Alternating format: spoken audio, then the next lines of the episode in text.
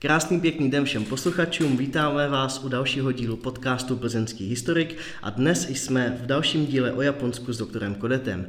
My bychom vám také pravidelně chtěli přinášet nějaké podcasty o historii Japonska, přičemž tématem dnešního podcastu je úvod do studia japonských dějin. Ti z vás, kteří slyšeli podcast s Jakubem Zemanem, jistě chápou, že Japonsko je velmi specifická a pro Evropana těžce pochopitelná země.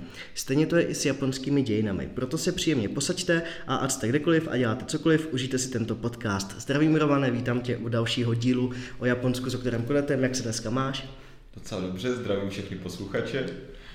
A asi by bylo na místě, kdybychom začali staršími dějinami, které si tedy stručně probereme. Chtěl bys si něco říct předtím, než přejdeme na ten podcast jako takový? Já bych asi to nechal na tvé otázky. Japonské dějiny jsou strašně zajímavé, velmi spletité, mnohdy plné paradoxů, tak jako je plná paradoxů vlastně celá třeba japonská kultura, společnost, a doufám, že budou naše posluchače bavit. Já také doufám a začneme trošku z ostra, protože začneme vznikem samotného Japonska. Avšak místo klasické historie bych se tě chtěl zeptat, jestli Japonsko nemá nějaký zajímavý mytologický příběh. Protože víme, pro posluchače, kdyby vás to zajímalo, takže Japonci dokonce mají přesné datum vzniku Japonska. Je to pravda? V podstatě ano, ty nejstarší dějiny Japonska jsou popsané kronice Kojiki, která byla napsána v roce 711, respektive 712, tam to přesné datum úplně není 100% jisté, a ona obsahuje takové jakoby zakladatelské mýty. Ona to není jenom kronika, jakoby kniha o historii, ale je to velmi důležitý text i z pohledu třeba japonského kultu Shinto a propojení Japonska s jeho náboženskou tradicí, propojení císařského dvora s původními japonskými mytologickými bohy, a těch jako mytologických příběhů je tam v té kronice strašně moc, je minimálně v té první části velmi obtížné oddělit tu, dejme tomu, historickou skutečnost a realitu od těch mýtů, a my víme, že ti první císařové, kteří jsou tam popisováni, tak jsou spíše smyšlené, respektive mytické postavy, a podobně je to právě i s císařem Jimuem, který se údajně 11. února roku 660 před naším letopočtem stál prvním japonským panovníkem. Byť z archeologických výkopávek máme doklady o existenci nějakého jakoby jednotného japonského státu z doby mnohem pozdější, ale to by bylo samozřejmě jako složité i vysvětlovat, proč tak a kdy ta kronika byla napsána. Ona byla napsána v době, kdy v Japonsku probíhaly reformy podle čínského vzoru, vznikne hlavní město v Naře, později teda bude přesunuté do Kyoto, v Japonsku vzniká centralizovaný stát a ta stávající vládnoucí dynastie potřebovala i určitý ideový základ, který by posvětil z vyšších míst, který právě až od těch božstev, její existenci, a proto právě v podstatě jako na objednávku byla ta kronika Kojiki a později, o několik let později, kronika Nihongi, proto byly napsány, a ta Kojiki je hodně mytologická a někdy by nám to připomínalo jakou tu jako řeckou mytologii, kde ti bohové dokážou být i poměrně divocí a opravdu se projevují v tom našem světě, ale samotné Japonsko, Japonci o sobě říkali, že jsou země bohů, a právě v té kronice Kojiki je krásně popsáno, jak bohové Izanagi a Izanami svým prvním spojením vlastně z původního oceánu vytvořili první japonský ostrov a pak další japonské ostrovy. Ta kronika Kojiki později byla jakoby i využívána v tom jako národním mýtu, že teda Japonsko je ta nejstarší země na světě, a těch mýtů jako třeba o bohyni Amaterasu, která byla vlastně jako předkem, to je bohyně slunce, která byla předkem císařského dvora, císařského rodu, tak těch je tam poměrně těch mýtů hodně, a ta samotná kronika, by to třeba pro moderního čtenáře je někdy obtížné čtení, tak je v tomhletom ohledu jako strašně jako zajímavá. Že těch zakladatelských mýtů je tam hodně, není to ale Přemysl Oráč, ale začíná to u těch japonských bohů. Ty když o tom mluvíš, tak člověk se nemůže ubránit dojmu, že to Japonsko bylo hodně ovlivněno Čínou, což je samozřejmě logické. Ale mluvil si třeba o tom japonském božstvu, a třeba v Číně byl takzvaný mandát nebes, že vlastně ten čínský panovník vždycky měl tu moc nějakým způsobem taky propůjčil od těch bohů. Třeba do jaké míry bylo to Japonsko ovlivněno tou Čínou v době, kdy třeba vznikalo jako stát, kolik toho převzalo z té Číny, a nemluvím třeba teď o moderní době, o těch starších dějinách, kdybychom to měli vzít v naší periodizaci, tak třeba o starověku. Tak Japonsko Čínou ovlivněno bylo třeba konfuciánské principy, na nichž ten mandát nebes jako spočíval, výrazným způsobem ovlivnil tvář japonské společnosti. Později třeba neokonfuciánství v období tokugavského šógunátu bylo vlastně jako jedním z hlavních ideových jako opor nebo základů celého toho režimu. Na druhou stranu ten samotný japonský stát má opravdu jako prostě měl původ domácí, například jako z čínských zdrojů, protože nejstarší písemné památky jako překvapivě máme jako z Číny, odkud přicházela poselstva až právě jako do Japonska, do té země vycházejícího slunce, a ty hovoří třeba o královně Himiko, o existenci jako původního japonského státu, který se poměrně, jako, jak bych to řekl, který se poměrně úspěšně rozvíjel už vlastně někdy třeba v 5. století, aspoň tedy z archeologických vykopávek, o tom máme nějakou prostě představu, byť neznáme třeba některé osobnosti, některé souvislosti, ale ta Čína měla obrovský vliv, protože v 7. století se Japonsko dostalo s čínskou dynastií, tehdy poměrně novou Tchang, do konfliktu v Koreji. Japonsko podporovalo království Pekče, z něhož předpokládáme, někteří jakoby příslušníci jeho královské rodiny měli dynastické vazby na japonský císařský dvůr, zatímco Čína podporovala království Sila, Japonsko bylo poraženo, hrozila mu dokonce čínská invaze. Právě ta porážka iniciovala rozsáhlé reformy, k nim už Japonsko mělo nakročeno vlastně už předtím prince Šótoku a za dalších osobností, ale Japonsko vlastně po té porážce s rukou Číny provedlo řadu reform, přijalo čínské zákoníky, formovalo armádu podle čínského stylu, založilo vlastně první stálé hlavní město v Naře, ale pořád tam vlastně jako prostě v Japonsku vždycky prostě jako přetrvávala ta domácí tradice, která vycházela jak z těch zakladatelských mýtů, které jsem zmínil, tak z šintoistického náboženství. A v Japonsku asi třeba ten princip mandátu nebes nebyl uplatňován na císařskou rodinu v určitém ohledu třeba jako na ty vojenské režimy šógunáty, ale rozhodně neměl takový vliv jako v té Číně, ale je pravda, že čínské umění, čínská kultura měla na Japonsko velký vliv a byla velmi silně obdivována jak v období Nara, tak později v období Heian, a Čína na Japonsko vždycky vliv měla, ale Japonsko vždycky zůstávalo velmi odlišnou, a tady bych to zdůraznil to slovo velmi, a velmi specifickou civilizací, která se od toho kontinentálního protějšku sice učila, ale na druhou stranu dosti odlišovala. Dokázal by si v tomhle směru, mohl bys nám spíše říct, jak Japonci vlastně periodizují své dějiny, protože třeba v Evropě, v těch evropských dějinách máme starověk, máme středověk, novověk, moderní dějiny, a ono samozřejmě pro každý stát ta etapa začíná někdy jindy. To vlastně, jak jsou ty etapy prostě ukotveny dneska, tak to je spíš dáno pro dějepis, bych řekl, pro tu klasickou výuku. A jak to třeba rozdělují Japonci? Mají své jednotlivé epochy, nebo spíše tedy éry, to je jakoby jasné, ale dá se třeba u nich také vymezit nějaký ten přerod mezi třeba starověkem, středověkem, novověkem, až vlastně k té moderní době, když teda pomineme třeba Meiji, to byla obrovská jakoby pro ně éra, že jo, nová, tak...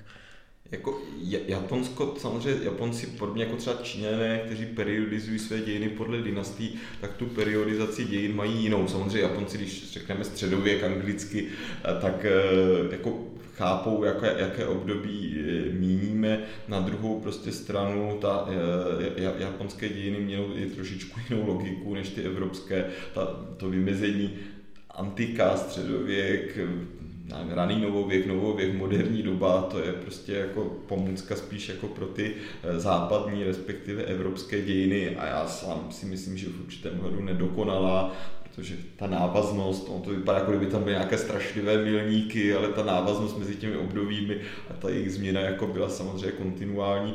Podobně je to i jakoby v japonských dějinách, že tam jsou ty starší období jako Kofun, Asuka, Pak je samozřejmě jako to období Nara, to období ovlivňování prostě jako Čínou, to je 8. století, pak od roku 794 bylo založeno Kyoto a je to dlouhé období Heian až do konce století 12., kdy kvetla ta dvorská kultura, která částečně byla formovaná podle čínského stylu, ale ten čínský styl byl rychle přizpůsobován těm domácím japonským podmínkám, tak to by bylo takové to jakoby japonské klasické období, které se vlastně kryje s naším raným a vrcholným středověkem. A pak samozřejmě jsou ta období těch vojenských režimů, nejdříve období Kamakura od roku 1185, respektive 1192 do roku 1333, toho prvního šogunátu, období Muromachi, a to je vlastně to období toho Ashikazekého šogunátu, které tedy jako je to 14., 15., 16. století, období takzvané období válčících států, ke kterému možná, že se v našich podcastech dostaneme, protože myslím si, že by pro posluchače mohlo být zajímavé. A pak to je vlastně takový ten náš jakoby středověk, raný novověk, to končí, že jo, koncem 16. století. A pak máme ten tomu pokročilý novověk v období Edo, které trvá od roku 1603 do roku 1868, to je ten poslední velký vojenský režim, tokugavský šogunát, a na něj potom navazuje ta moderní doba, kdy Japonci tu moderní dobu vlastně jako dělí do ér, pojmenovaných podle éry vlády jednotlivých panovníků, takže Mutsuhito, Meiji, pak máme období Taisho, Showa a tak dále. Chápeme, nebo doufám, že chápeme. Samozřejmě už jsi tady několikrát zmínil teda šoguna a šogunát a myslím si, že to je pro pochopení japonských dějin hodně důležité. Asi samozřejmě nejzásadnější byl ten tokugavský šogunát, ale zmiňoval si ty šogunáty i předtím. Mohl bys nám něco říct třeba ke vzniku šogunátu, vůbec ke vzniku toho titulu šogun? Kde se to vůbec objevilo v tom Japonsku? Souvisí to s mongolskou invazí? Nesouvisí, ta je až jako opravdu hodně později, a ten titul Shogun má jako opravdu velmi prastarý původ. A tady vlastně se musíme asi jako úplně dostat jako vůbec k počátku samurajů, jakožto vojenské třídy, respektive prostě skupiny jakoby válečníků. Ona samozřejmě ty samurajové se hodně proměnili, samurajové třeba ve 12. století jsou úplně jiní než samurajové ve století 17., ale v každém případě vlastně, já jsem řekl, že to Japonsko bylo ovlivněno v tom 7. a 8. století velmi silně Čínou, zreformovalo se podle čínského vzoru, a tomu upravilo i své třeba ozbrojené síly a tak dále, ale on to byl trošičku problém, že ne všechno to, co pocházelo vlastně z Číny, se dalo jako adekvátním způsobem uplatnit v těch jako specifických geografických, historických, kulturních podmínkách japonských ostrovů. A na ty limity právě jako v tom období Nara, respektive na začátku období Heian, jako kdy existuje ta centrální, centralizovaná, byrokratická císařská vláda vytvořená podle čínského vzoru, tak jo, narazí jako na některé konkrétní problémy a jako limity. Jedním z nich je vlastně jako to, že vlastně japonská vláda se snaží rozšířit svou faktickou moc na celé japonské souostroví, protože ten sever japonských ostrovů, ostrov Honšu, toho ostrova Honšu, tak on byl ovládaný vlastně jako místními kmeny Emiši, které někdy jsou stotožňovány s Ainui, ale podle archeologických vykopávek jako oni od současných Japonců ti Emiši nejsou jako příliš jako geneticky odlišní. Spíš to byla prostě jenom jako nezávislé jako kmeny, které prostě jako žily na severu Japonska. Ty nezávislé kmeny, jejich metoda válčení byla prostě jako na koni, pomocí především luku a šípu, s pružným lehkým brněním, a ti vlastně bojovali proti té císařské armádě, která byla sformovaná podle toho čínského stylu, těch obrněných válečníků s velikými štíty a bojujících ve formacích. A teďka to severní Japonsko je takové hornaté, tehdy a i dnes bylo velmi jako lesnaté, ti Emiši znali to místní prostředí a tu císařskou armádu několikrát, dá se říct, jako dost ostudným způsobem porazili, a protože vlastně používali tu taktiku hit and run, tedy rychlého úderu, ústupu, taktiku prostě léček, třeba bitvě na řece Koromo, to jako byla katastrofální porážka těch císařských sil. Ty se vlastně museli přizpůsobit tomu novému vlastně jako stylu boje. Vlastně i ta císařská strana si začala vlastně jako najímat podobné, právě třeba z těch kmenů Emiši nebo z těch oblastí podobné válečníky, kteří bojovali tímto způsobem. A nakonec vlastně jako i díky tomu v tom dlouholetém, několik desítek let tam konfliktu jako dokázala prostě jako zvítězit. A za odměnu těm válečníkům přidělovala půdu s možností výběry daně. A z těch válečníků se stali vlastně jako služebníci císařského dvora. Oni byli v nízké, v těch hierarchii toho císařského dvora jako v nízkých rancích, ale a říkal se jim saburau, tedy jako služebníci, nebo saburau znamená sloužit, a od toho pochází ten samuraj. A právě během těch válek proti těm kmenům Emiši, tedy proti těm severním nepřátelům, nebo v tom na tom civilizovaném, velmi sofistikovaném kjótském dvoře, že severním barbarům, tak ten císař vždycky jmenoval hlavního generála, který jako měl vést to tažení, a ten titul byl Seii Taishōgun, což to tai, respektive dai, znamená velký, takže velký generál, respektive generalissimus, porážející barbary nebo bojující s barbary, potírající barbary, to můžeme přeložit různými způsoby.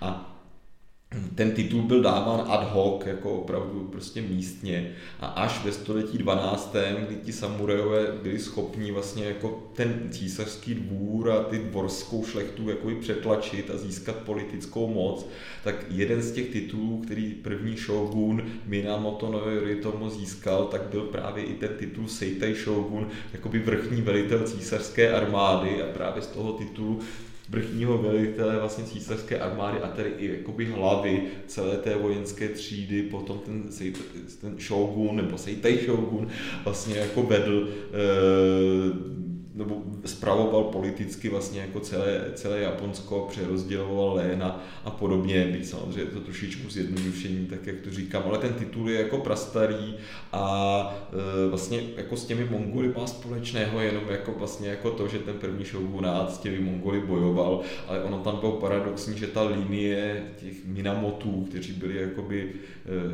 dějiny prostě nejsou jednoduché, těch Minamotů, kteří byli prvními šóguny, tak ona poměrně rychle v roce 1221 vymřela a byla nahrazena regentstvím klanu Hojo, který byl příbuzný. A ti Hojoové, aby si udrželi moc, tak si vždycky jako šóguna dosadili prostě nevýznamného dvořana z císařského dvoru, tak tam byl jako důležitý právě jako prostě ten regent, takže ti Hojovští regenti bojovali jako s těmi Mongoly, byť ten titul jako dál existoval, ale každý ten šógunát to používal trošilinku jinak ten význam samozřejmě. A bylo to něco, co si Japonsko taky půjčilo z Číny, nebo to je čistě japonská inovace? Byl tam nějaký čínský ekvivalent k tomu? Například k tomu šógunovi, jestli něco takového existovalo? Číňané měli taky, že ty velké generály bojující s barbary, ale jako na druhou stranu tohle bylo typicky japonské a Japonci tomu vlastně jako poskytli svůj vlastní význam, protože z toho šóguna se stal v Číně, kdybychom hledali, tak vlastně jako nikdy nenajdeme jako společenskou vrstvu vojenskou. Ti samurajové hodně vzdálení můžou připomínat evropské rytíře, byť v mnoha ohledech byli jiní, ale byla to opravdu jako prostě nejenom, že to byli válečníci, ale byla to prostě společenská vrstva, do které v mnoha obdobích jste se museli narodit. Samozřejmě někdy to bylo pružné, je to prostě tisíc dějin, nemůžeme úplně zjednodušovat, ale to prostě v Číně jako nebylo, a ten titul se začal vlastně jako používat nejenom jako politický titul, ale jako vlastně jako znak toho, že ten jeho držitel je vlastně jako vůdce celé té vlastně jako vojenské třídy. A tady jako bych řekl, možná pro posluchače by to bylo zajímavé, Japonsko prostě jako během dějin bylo mnohokrát ovlivněno ze zahraničí, ať to bylo právě třeba v tom 7. století Čínou, ať to bylo v 16. století Portugalci, ať to bylo v 19. století celým západním světem. Ale ono vždycky jako k těm inovacím přistupovalo jako často velmi otevřeně a přijímalo je se strašlivým jako prostě jako nadšením, mnohdy až nekriticky. Vždycky teda následovalo období nějaké jako reakce a určitého konzervatismu. Na druhou stranu jeden japonský vojevůdce Oda Nobunaga velmi slavní vojevůdce ze 16. století, když ho kritizovali, že je příliš přístupný křesťanství nebo respektive křesťanům přicházejícím z Evropy, tak vlastně jako říkal, my musíme od těch cizinců přijímat všechno a my to musíme všecko jako prostě pořádně jako rozžvíkat a to dobré polknout a to, co je špatné, jako třeba třešňovou, že jo, pecku, to vyplivneme. Japonci vždycky jako k těm inovacím přistupovali tak, že přijímali velmi rádi, ale pak si je postupně přepracovali pro své vlastní podmínky, pro své vlastní potřeby a často jako prostě potom vytvořili úplně novou tradici. Takže jako oni sice vytvořili byrokratickou vládu podle čínského vzoru, ale japonská společnost se vyvíjela jako úplně jako jinak a obdobu jako šógunů vlastně jako v Číně a jako ve většině i asijských jako zemí bychom v podstatě jako by nenašli. Když bychom dali třeba nějaké porovnání jako prostě s Evropy, tak bychom tam jako prostě jako mohli vidět umerovějců ve Franské říši, respektive karlovců, což byli majordomové a postupně jakoby uzurpovali tu merovějskou jako moc. Máme nějaké příklady, no, paralely z jiných dějin, a ti samurajové a jejich třeba vztah k císařskému rodu a tak dále, jako je poměrně jako dost specifická japonská záležitost. To, jak jsi říkal, že Japonsko víceméně je specifické a opravuje si to samo podle sebe, je docela zajímavé, protože jakou moc měl třeba císař, když si říkal, že vlastně ta vojenská síla dokázala převýšit jeho moc a pak vlastně třeba i samotný šógun už byl vlastně jenom figurkou a tou mocí disponoval vlastně regent, tak jaké postavení třeba v tomhle systému měl japonský císař? Bylo to pouze takové politické pozlátko nebo opravdu disponoval nějakou mocí? To záleží jako kdy, ale tady, myslím třeba před obdobím Edo ještě. Tady jako musím jako rozhodně říct, že v Japonsku je dlouhá tradice toho, že císařové vládnou, ale nepanují.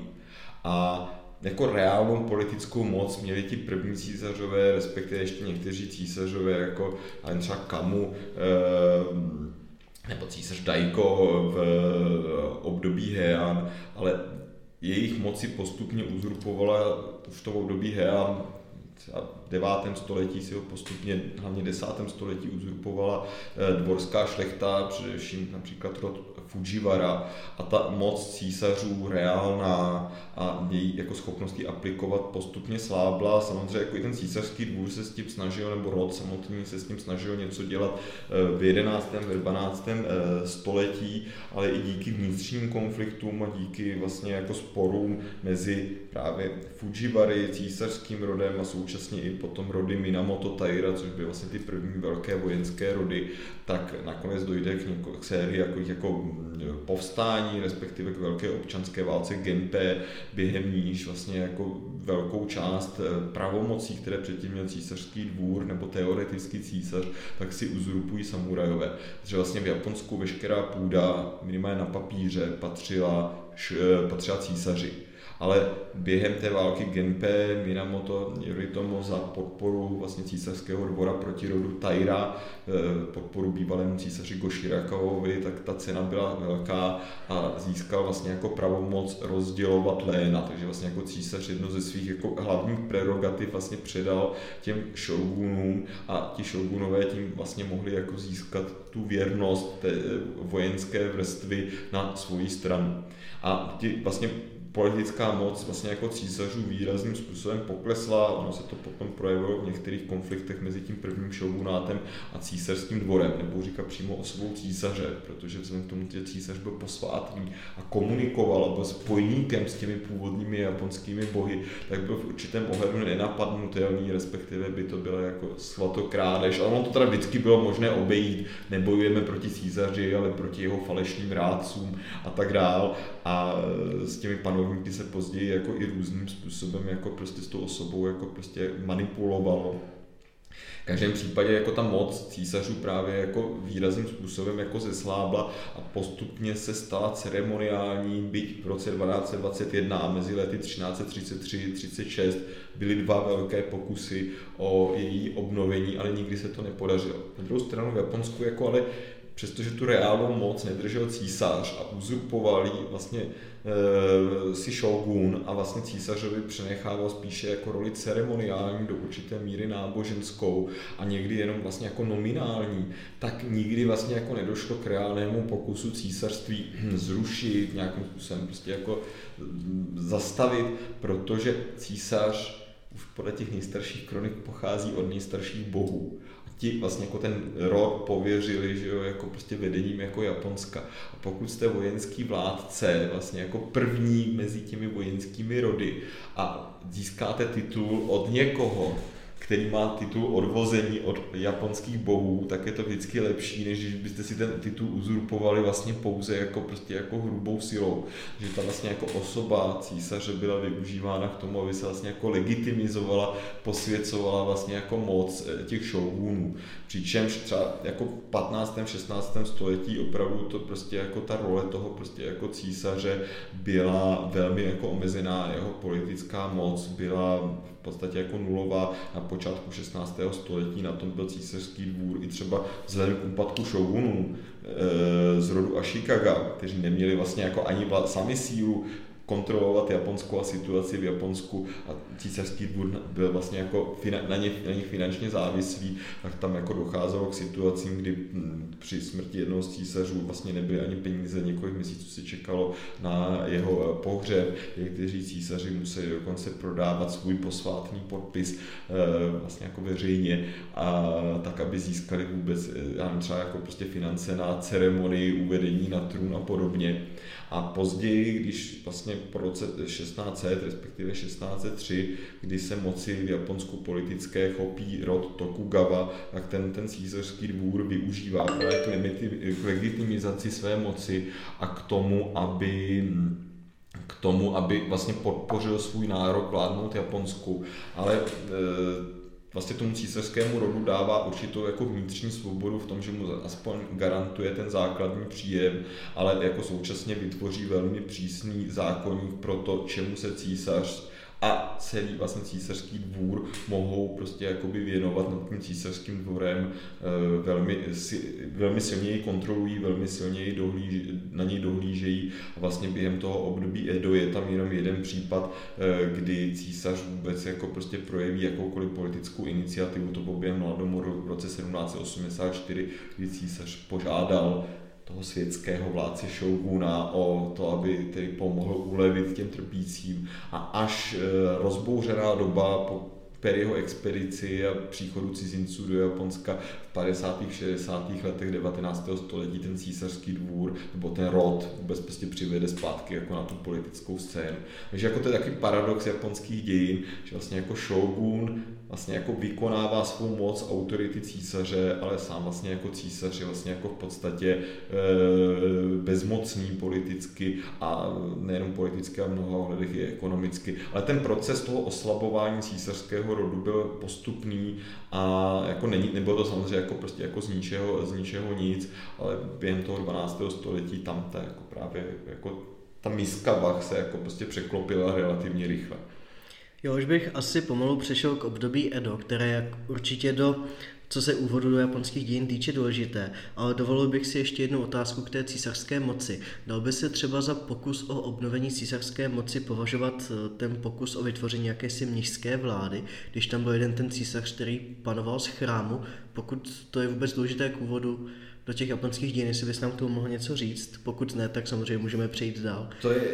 To je právě jako v 11. století, kdy vlastně jako ta původní vlastně jako myšlenka byla taková, že císařskému, já to hodně zjednoduším a nebudu zatěžovat posluchače jako příliš jmény, ale ta jako prostě myšlenka byla prostě jako jednoduchá. Císařskému dvoru dominuje rod Fujiwara, který má jako zajímavou strategii jako ovládat jako osobu císaře tím, že mu dává za manželku svoje dcery a vlastně snaha jako zlomit tu dominanci Fujiwaru byla taková, že vlastně jako vládnoucí prostě jako císař se stáhl v uvozovkách do ústraní, stal se mnichem, ale založil svoji vlastní takzvanou jako klášterní vládu a vlastně jako okolo ní vytvořil nový byrokratický aparát, který vlastně jako převzal většinu jako funkcí toho reálně dále paralelně existujícího jako prostě systému, ale právě jako tato věc jako znamenala vlastně jako spory jak v císařském rodě, tak mezi jakoby dvořany, kteří jedni podporovali vlastně jako toho císaře, který jako na trůně, který většinou byl jako dítětem, a další část třeba mohla podporovat toho císaře, že jako klášterního, který byl vlastně jako otcem toho dítěte, jako schválně samozřejmě nechával dítě na trůnu, tak aby nemohlo jako rozhodovat. Ale právě ty spory potom prostě jako vedly v polovině 12. století ke dvěma velkým, nebo říkám opět povstáním, ale jako ke dvěma občanským válkám, jako prostě v Kyotu, a právě pomohli těm samurajům, kteří si ti znepřátelení dvořané přivolali z těch provincií na pomoc. Jako jim pomohlo vlastně jako by k moci dostali na tu politickou scénu, takže jako tenhle pokus byl jako neúspěšný. Tam jako dva byly velké pokusy vlastně jako zlomit tu dominanci třeba té samurajské vrstvy. V roce 1221 císař Gotoba se pokusil vlastně po vymření té větve rodu Minamoto o povstání, ale byl poražen ve třetí bitvě na řece Udži, nebo spíš u mostu Udži. A potom v letech 1333–1336 se nakrátko podařilo císaři Godaigovi po další občanské válce, která svrhla ten první šogunát, obnovit císařskou vládu, ale i vzhledem jako k tomu, že Godaigo si nepočínal pod svém vítězství úplně nejobratněji a nejtaktičtěji, tak i ta jeho vláda vlastně, nebo to obnovení té moci nebylo prostě jako trvalé a moci se prostě chopil nový šogunát. A Japonsko potom zažívalo období opravdu jako prostě velkých jako konfliktů, které nakonec povedou ve svém výsledku i jako k tomu období Edo, byť to je teda jako 300 letí jako dál, a to hodně přeskakujeme a hodně zjednodušujeme. A když se budeme bavit o tom období Edo a o šogunátu obecně, tak budeme často skloňovat jméno Tokugawa, nebo rodové jméno, tedy příjmení v našem prostředí. Jak se vlastně třeba Tokugawové dostali k moci? Že si vlastně říkal, že za toho šoguna třeba vykonával tu hlavní funkci ten regent, že měl vlastně tu veškerou moc, a najednou tady máme rod Tokugawu, co prostě se chopí moci a zatlačí toho samotného císaře opravdu do toho prostředí, že vlastně tady vládne, ale nepanuje. Kde se vůbec vzala ta moc těch Tokugawů? A co jim takhle umožnilo cestu vlastně k vytvoření celého období Edo, bych řekl, které vlastně stálo na nich? Já to řeknu trošku jako prostě zešířeji, protože ty vlastně jako přeskakuješ ze 13. století do 17. To je prostě jako kdyby jsme vlastně jako přeskočili, já nevím, od Přemyslovců k Jagelloncům jako najednou jako prostě z ničeho nic. Jo, máme ten první šogunát, ten vznikne na konci 12. století, ten rod vymře a místo něj vlastně vládnou jako ti regenti z rodu Hojo.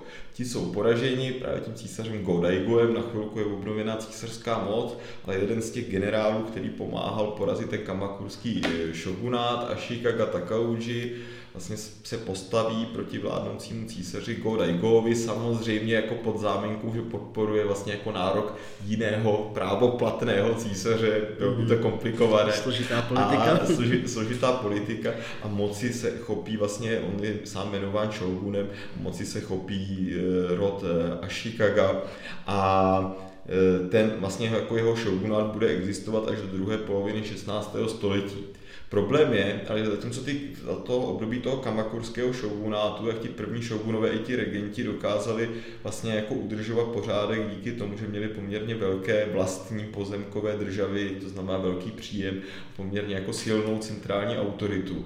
Dokázali udržovat jako po dlouhou dobu mír a poměrně jako efektivně jako vládnout Japonsku, ubránit ho i třeba mongolské invazi. Tak ten rod Ashikaga závisel na široké koalici jednotlivých feudálních pánů z jednotlivých panství po celém Japonsku. A sám tu svoji pozemkovou držbu měl relativně malou, současně na počátku vlády toho šógunátu probíhaly občanské války, dynastické spory a ta situace byla velmi nepřehledná, samozřejmě z toho rodu Ashikaga, jako třeba Ashikaga Yoshimitsu, pocházely i jako velké osobnosti, ale ta jeho schopnost kontrolovat Japonsko nikdy nebyla absolutní a někteří ti členové toho rodu po 15. století byli relativně slabými šóguny a právě ti vazalové, na který oni se museli spoléhat, tak začali vlastně jako těmi šóguny manipulovat, snažit se dostat do funkcí, kterými mohli zvýšit svoji moc, své bohatství, prestiž a tak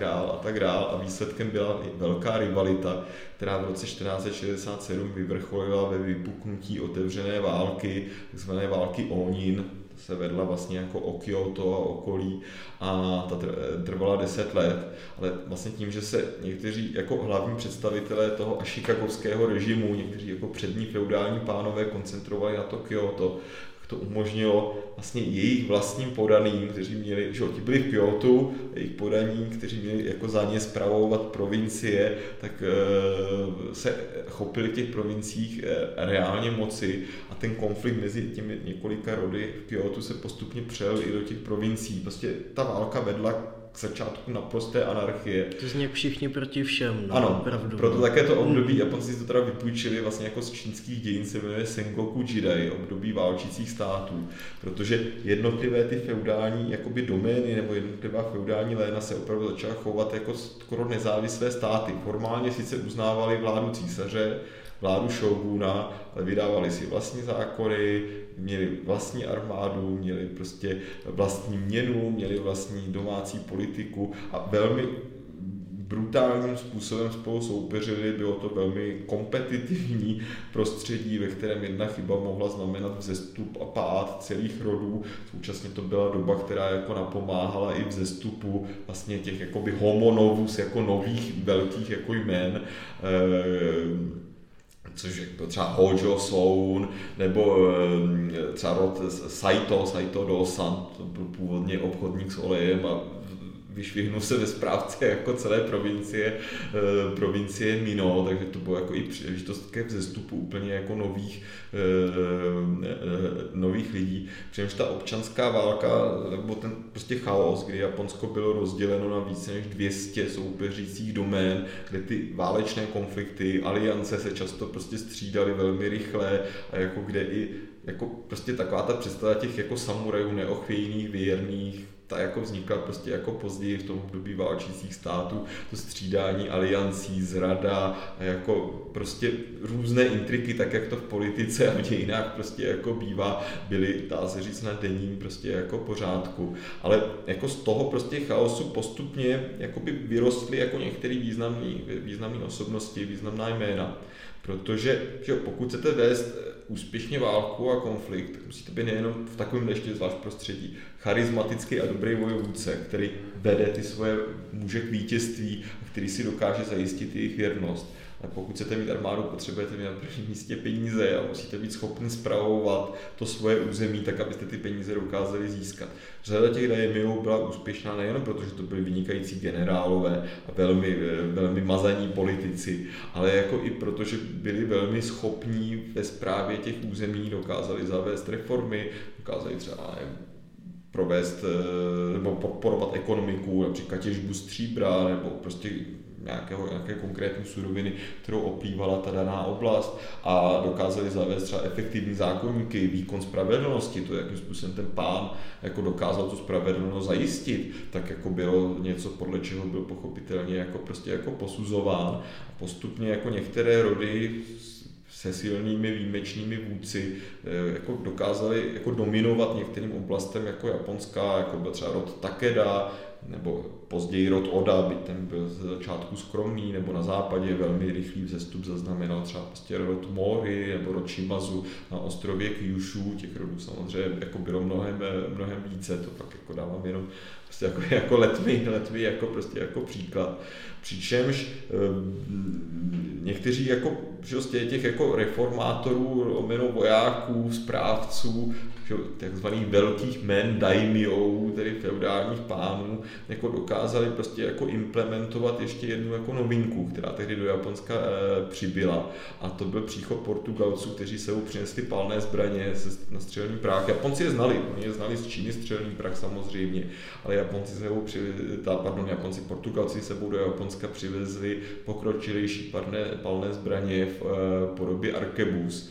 A někteří z těch vojevůdců, hlavně Oda Nobunaga, v 60. hlavně po 70. letech dokázal ty arkebuzy velmi účinně zavést ve svém vojsku. Samozřejmě nebyl první, on jenom jako to dokázal dotáhnout jako prostě do většího extrému nebo jako do lepší účinnosti než prostě jako ostatní, kdy třeba jako v Japonsku zavedl prostě systém palby pomocí sálv a rotování těch jednotlivých řad střelců, jako velmi prostě jako moderní postupy a právě jako díky síle vojenské, která i vyplývala jako z vojenských reform, které v tom jako období těch válek byly jako nutné, tak právě Odovi Nobunagovi se postupně podařilo sjednotit střed Japonska, než ale se mu podařilo sjednotit celou zemi, tak byl zavražděn jedním ze svých vazalů.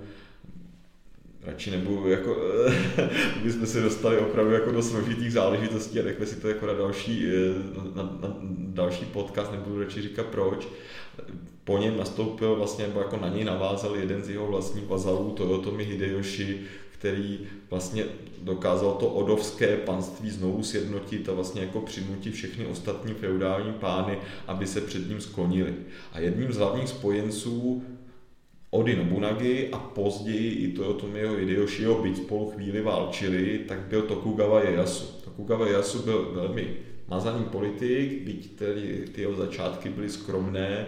On původně byl vlastně jako dokonce jako dítě rukojmím, nejdřív rukou rodu Oda, později rukou rodu Imagawa, až když byl dospělý, jak se dokázal vlastně jako osamostatnit a dlouhou dobu byl vlastně jako právě pro toho Odu Nobunagu hlavním spojencem, který mu tak říkajíc kryl záda v těch nejhorších jako prostě jako momentech. Později se musel podrobit tomu Hideyoshimu, ale on z nich byl nejmladší.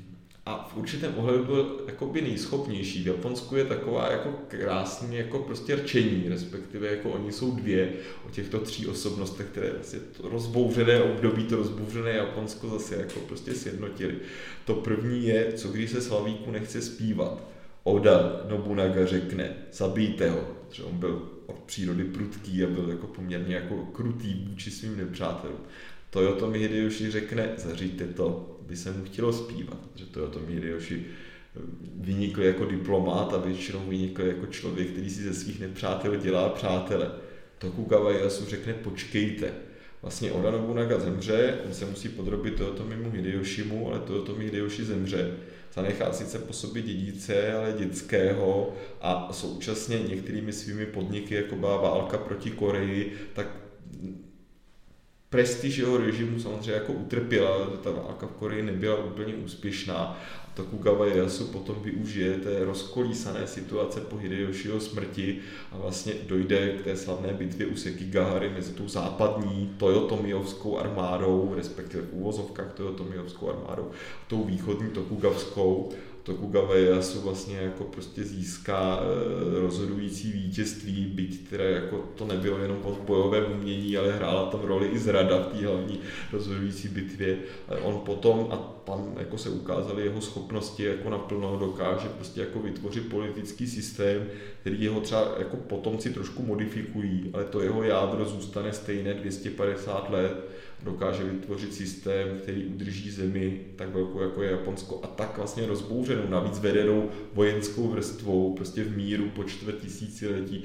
To je vlastně jako něco, co třeba je jeden z paradoxů japonských dějin a co třeba v evropských dějinách nemá vlastně jako v podstatě jako v období, protože bychom se podívali na dějiny Velké Británie, Francie, německých států, habsburské monarchie, Ruska, tak období 250 let míru tam opravdu nenajdeme. To ne, no. A když se ten Tokugawa Ieyasu dostal k moci, tak vlastně v té době automaticky ovládl celé Japonsko po té bitvě u Sekigahary, nebo v jaké byl vlastně pozici, že si dokázal zajistit tu moc nad celým tím japonským a vytvořit tady 250 let trvající mír, protože to období válčících států bylo docela divoké, ty občanské konflikty v tom Japonsku byly docela živé i předtím, že zrovna právě rodu Tokugawa se to podařilo. On zastrašoval své nepřátelé nějakým způsobem, nebo to také dokázal zajistit mírovou politikou? Obojí. Ta moc jako jeho, on byl neskutečně respektovaný jako velitel. On ve své kariéře prošel desítkami, každý vlastně jako rok po svůj život vedl válečné tažení, desítkami bitev, obléhání, drobnějších střetnutí. Sám byl osobně neuvěřitelně, nebo někdy až neuvěřitelně statečný. V některých bitvách bojoval i jako, nebo se ocitl v předních liniích a jako opravdu bojoval, přímo bojoval jako s nepřítelem, třeba v bitvě u Mikatagahary, když ustupoval, to byla ta jediná jeho porážka, tak vlastně musel odrážet nepřítele pomocí luku a šípu. Jeho vojáci ho ale respektovali jako velmi mazaného, velmi odvážného velitele. Dám tady třeba příklad právě po té bitvě u Mikatagahary, on se musel vlastně stáhnout do svého hradu a jeho vazalové se připravovali na obranu, on řekl ne, nechte otevřené brány, poschovávejte se, nechte jenom zapálené velké ohně.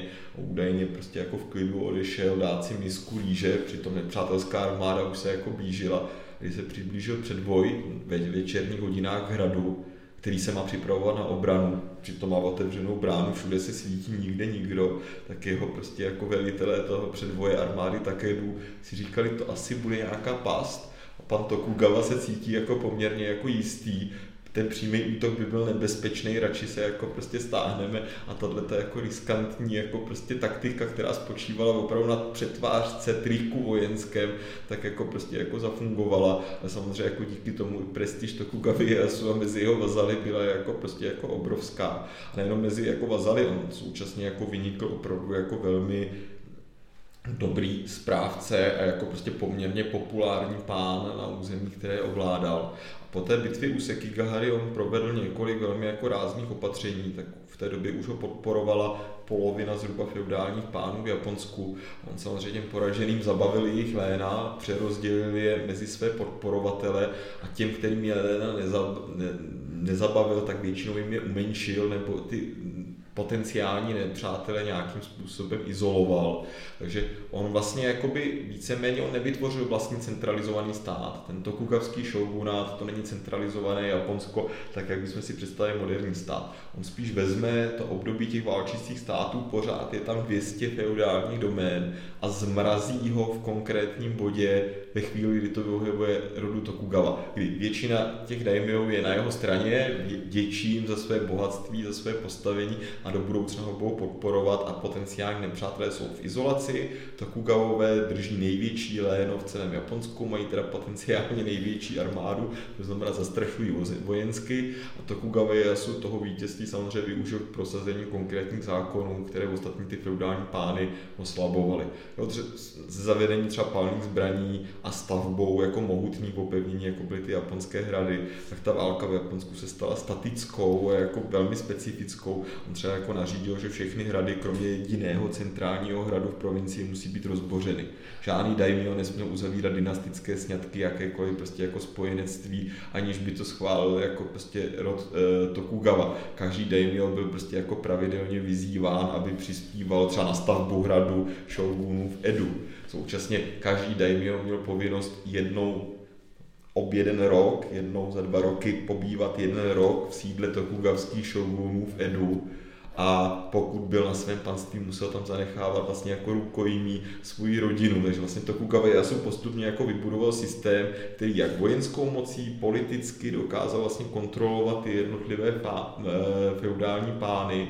Nevytvořil centralizovaný stát, ale vytvořil vlastně jako systém vlády Bakufu, což je šógunát, a Han, těch jako feudálních panství, který byl kombinovaný. A feudální panství stále měla jakoby značnou vnitřní autonomii a nezávislost, byť ten šógunát vždycky jako dohlížel, co ti feudálové dělají, a pokud se mu to nelíbilo, tak byl rychle připraven zakročit třeba zabavením panstvím, rozkazem spáchat, že jo, jako rituální sebevraždu, seppuku nebo i jiným způsobem. Takže jako byla to prostě kombinace, ale v každém případě ten systém se svými chybami a se svými kladnými, ale i samozřejmě negativními důsledky prostě dokázal jako prostě fungovat dlouho, což je samozřejmě jako prostě jako dědictví opravdu jako výjimečné osobnosti, protože málo osobností jako mělo takový vliv na dějiny své vlastní země jako Tokugawa Ieyasu a jeho následovníci. Byť samozřejmě Tokugawa Ieyasu mohl pracovat nebo zakládat už na práci vlastně těch jako prostě předchůdců.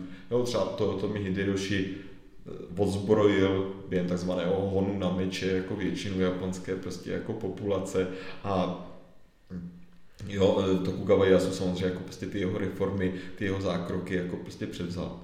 Tak rod Tokugawa už jsme tady nějakým způsobem, už jsme ho představili posluchačům a asi by tady také posluchači měli vůbec rozumět té japonské šlechtě. Už si zde několikrát zmínil ty feudální lordy a daimyo.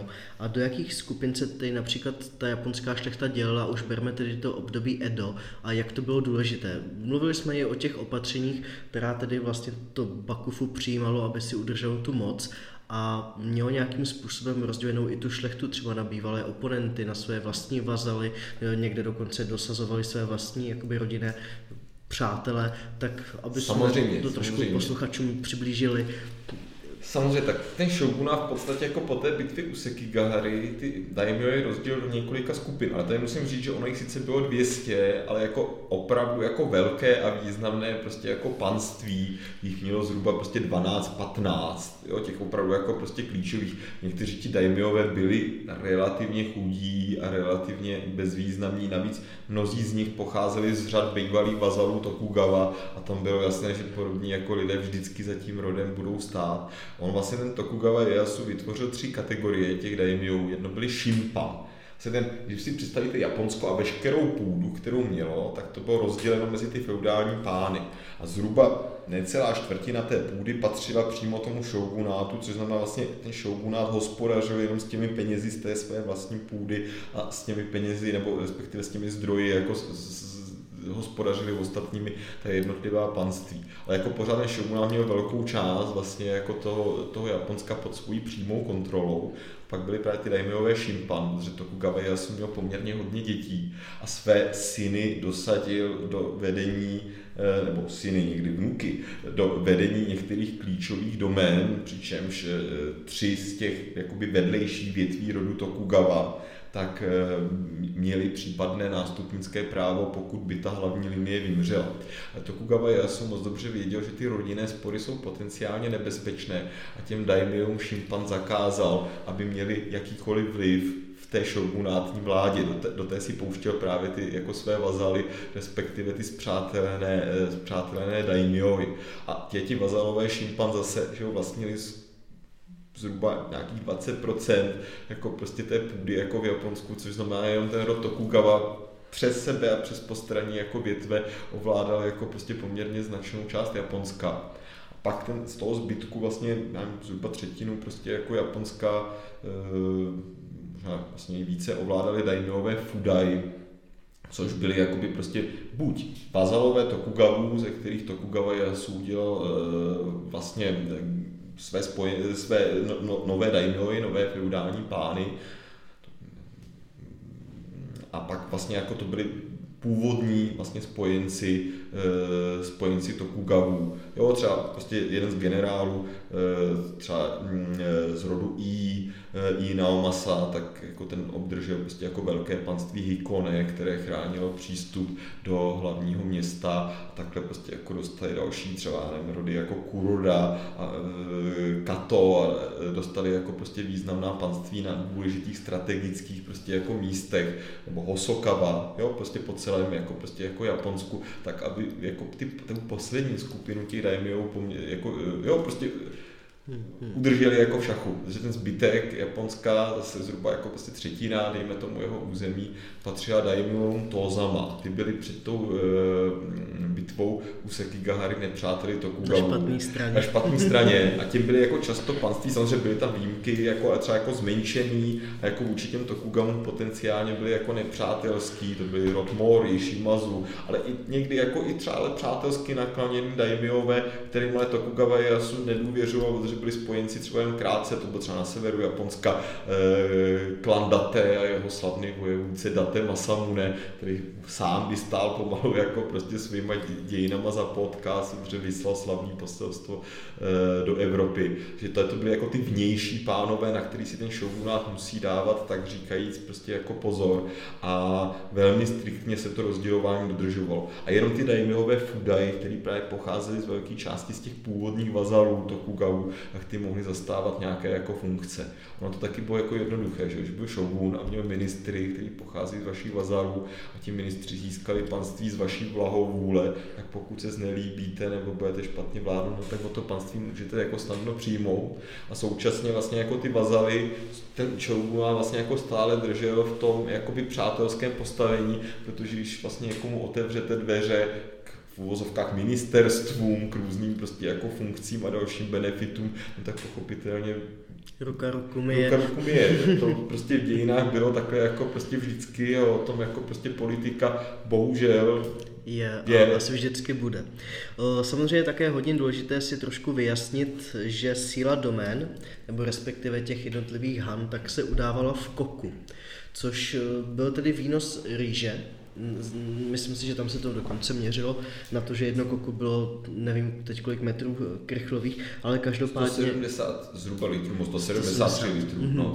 Ale každopádně, kde se tady vlastně vzala tato tradice a jak byla důležitá, protože třeba Japonsko pak ke konci vlastně toho období Edo tak také zažívalo vlastně vysokou inflaci a dokonce tam byla taková tradice, že vlastně koku se dalo platit i v penězích, že oni tam měli vlastně podobu zlatých, stříbrných a měděných, ale jaká byla silná ta jednotka toho koku a jak moc ovlivňovala třeba tu vnitřní politiku v tom Japonsku? Já bych tady jako tu koku trošku od té měnové politiky jako prostě malinko jako oddělil, protože koku byla opravdu měrná jednotka jako rýže a bylo to vlastně jako množství rýže, které mělo stačit vlastně jako jednomu samuraji, respektive jednomu člověku na celý rok. Vlastně jako z toho můžete živit jednoho člověka, když jste vazal, který má příjem třeba 50 koků, tak jako si můžete už jako relativně žít i s nějakým služebnictvem, s domem a podobně. A samozřejmě, že ta cena rýže nějakým způsobem fluktuovala, vlastně jako to potom mohlo být vlastně jako ten váš jako důchod převáděn na tu jakoby minci.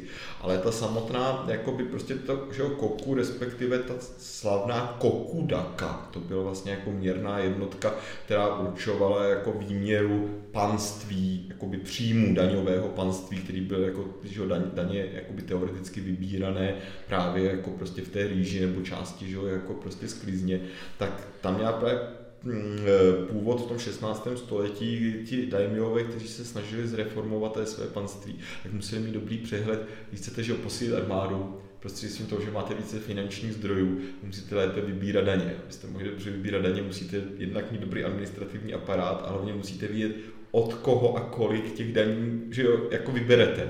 A proto někteří ti daimjové začínali vlastně dělat soupisy, vlastně jako katastrální, jako soupisy prostě jako půdy a jednak jejího vlastnictví a jejího jakoby výnosu. Později za Toyotomiho Hideyoshiho, který to Japonsko vlastně jakoby sjednotil, tak byl proveden vlastně jako celonárodní soupis půdy Tokugawové, vlastně provedli několik sčítání obyvatelstva, vlastně jako podobných jako kroků, přičemž každé panství mělo jakoby prostě jako vyměřené svůj výnos. Ten jako byl vyměřen na počátku 17. století a fixně, on se samozřejmě měnil, ale fixně byl používán vlastně až jako do století jako 19. Ono to již od toho, jak jste měli velké panství, jako závisela vlastně vaše postavení jako jak vůči šógunátu, tak jednotlivých daimjou vůči sobě. A bylo to trošku jako prostě komplikované, ta prestiž a podobně, to tam hrálo jako prostě jako určitou jako prostě roli. Samozřejmě třeba na počátku toho 17. století některé ty panství, které potenciálně byly nepřátelské vůči Tokugawům, tak jako když prováděli ten soupis té půdy, tak jako trošku podváděli, že jako prostě uváděli to číslo nižší. Právě třeba jako panství Choshu ve skutečnosti bylo zhruba dvojnásobně bohaté, než jako to, co uváděla ta oficiální Kokudaka. Ale jako od toho právě se třeba jako od toho výběru koků nebo od toho výnosu toho panství třeba záviselo to, kolik to panství si mohlo dovolit jakoby samurajů, kolik jich třeba i mělo předepsáno, že musí toho daimyo a prostě jako provázet a právě to koku jako prostě pochází od těch reforem, od snahy jako prostě zavést fixní daně, přesně jako vybírat to. Myslím si, že ty obyvatelé měli strašnou radost, ale jako prostě od té snahy jako efektivněji spravovat prostě jako svoje panství. Protože vlastně samurajové tady byli také placeni vlastně v rýži, takže to tam byla docela důležitá komodita v tom Japonsku. Určitě. Takže jako a právě během toho 16. 17. století se Japonsko strašně změnilo, tím co třeba předtím, že jo, ta samurajská vrstva žila přímo jako na tom venkově a vybírala si ty daně přímo. Tak Ta snaha Toyotomiho Hideyoshiho a Tokugawu zabránit dalším občanským válkám vedla k tomu, že vlastně ty samuraje vydělila ze zbytku té společnosti, k čemu se asi dostaneme třeba jako někdy jindy proč a jak to jako prostě fungovalo. A vlastně nařídila jim, byly pochopitelně výjimky, aby bydleli okolo hradu svého pána, tak aby nežili vlastně jako na tom venkově, neměli vlastně jako spojení na to prostě jako venkovské obyvatelstvo a nemohli tedy jako případě kout nějakou prostě spouru nebo něco prostě jako podobného a ty daně potom přímo vybíral ten samotný prostě jako pán a ten tu přerozděloval svým vazalům podle jejich významu, statusu, hodnosti atd. Jakožto prostě jako trvalý jako důchod. Dobře, tak každopádně děkuji. To by asi stačilo zatím, co se týče té vnitřní politiky Japonska, jako takový úvod. A jakoby na závěr bychom si mohli říct něco o tom, jaký třeba mělo vztah Japonsko s cizinci za období Edo. Bylo to pro ně důležité, už si zmínil ty Holanděny, jako ty tam byly, to bylo ty jako prostě jako klíčové a jako prostě, že tady to asi opravdu jako krátce. Řeknu jenom v podstatě jako asi tak, že v 16. století přibydou do Japonska Portugalci, kteří kromě toho, že teda s Japonskem obchodují, zprostředkovávají obchod mezi Japonskem a Čínou, tak v Japonsku šíří křesťanské náboženství. A z různých důvodů ten tokugavský vlastně jako šogunát křesťanství vnímal jako ideového, ale i politického nepřítele, vlastně jako křesťanství, praktikování křesťanství a misionářskou činnost v Japonsku zakázal a postupně vlastně Portugalce, Španěli, ty katolické mocnosti vyhostil z Japonska. Přičemž vlastně jako toho prostředníka, toho komunikace se západním světem jakoby využil Nizozemce, kteří měli opravdu jako ekonomické zájmy a ne teda jako ten zájem jako prostě šíření slova božího, byli prostě jako praktičtější. A vlastně on zahájil jako politiku izolace, ale ona někdy to jako prostě ten termín si jako myslím, že je jako někdy špatně jako vysvětlován nebo interpretován, to nebyla izolace vůči vlastním sousedům, že s nimi Japonsko relativně jako komunikovalo, byť na trošku omezenější a jiný bázi, než to bylo mezi evropskýma státama, a byla to izolace vůči jako západu, ale jako ten šogunát vždycky využíval ty Nizozemce, aby se jako o tom zahraničním vývoji dozvídal. A právě jako ta schopnost kontrolovat jako Japonsko a i tu zahraniční politiku byla jedním jako ze stavebních kamenů celého toho tokugavského režimu. A potom v 19. století již tenhle kámen se zhroutil a ostatní velmoci evropské si vynutili přístup do Japonska, tak to byl jako jeden z prvních jako kamínků, který spustil ten jako pomyslnou lavinu, která strhla i ten tokugavský šogunát, ale tomu asi vzhledem k tomu, když teď vidím ty hodiny a trošku mi přijde, aby to nebylo příliš jako odborné pro posluchače, tak k tomu někdy asi jako možná příště. Samozřejmě, já si myslím, že takhle nám to bohatě stačilo, co se týče úvodu do japonských dějin. Jsme velmi rádi, že se s námi podělil o své znalosti, a to jak s posluchači, tak ale i se mnou, protože to bylo velmi obohacující a bavilo mě to. A samozřejmě příště se spolu podíváme i na jiná témata, máme velkolepé plány, což už se samozřejmě dá také poznat a možná plánujeme do našeho malého podcastu přivést i pár zajímavých hostů. Takový malinký spoiler, jeden z nich už u nás byl a přezdívá se mu Český samuraj. Takže my sami nevíme, co si pro vás připravíme příště, protože toho máme opravdu hodně, ale samozřejmě vás budeme informovat a děkujeme, že jste si pustili náš podcast. Naslyšenou a já možná ještě jednu malinkou věc, sledujte nás na sociálních sítích, pokud se vám ten podcast líbil, chtěli byste něco specifického z japonských dějin, tak dejte vědět, ale pokud bude ten zájem, tak my bychom rádi do budoucna připravili takový jakoby malinkatý blog, respektive sérii o třeba právě tom období válčících států, vybrali si některé konkrétní osobnosti, některé konkrétní bitvy, aby jsme nemuseli mluvit takhle jakoby obecně a proběhnout 1000 let během jedné hodiny, aby jsme vám mohli třeba přinést něco, co vás bude zajímat a co vás bude bavit. Takže pokud budete chtít, pište do komentářů a rádi něco vymyslíme a jak jsme už jako předestřeli, doufáme, že jeden z našich hostů s námi bude spolupracovat a zůstane nám nakloněn i nadále, protože to povídání s ním i pro mě bylo velmi zajímavé.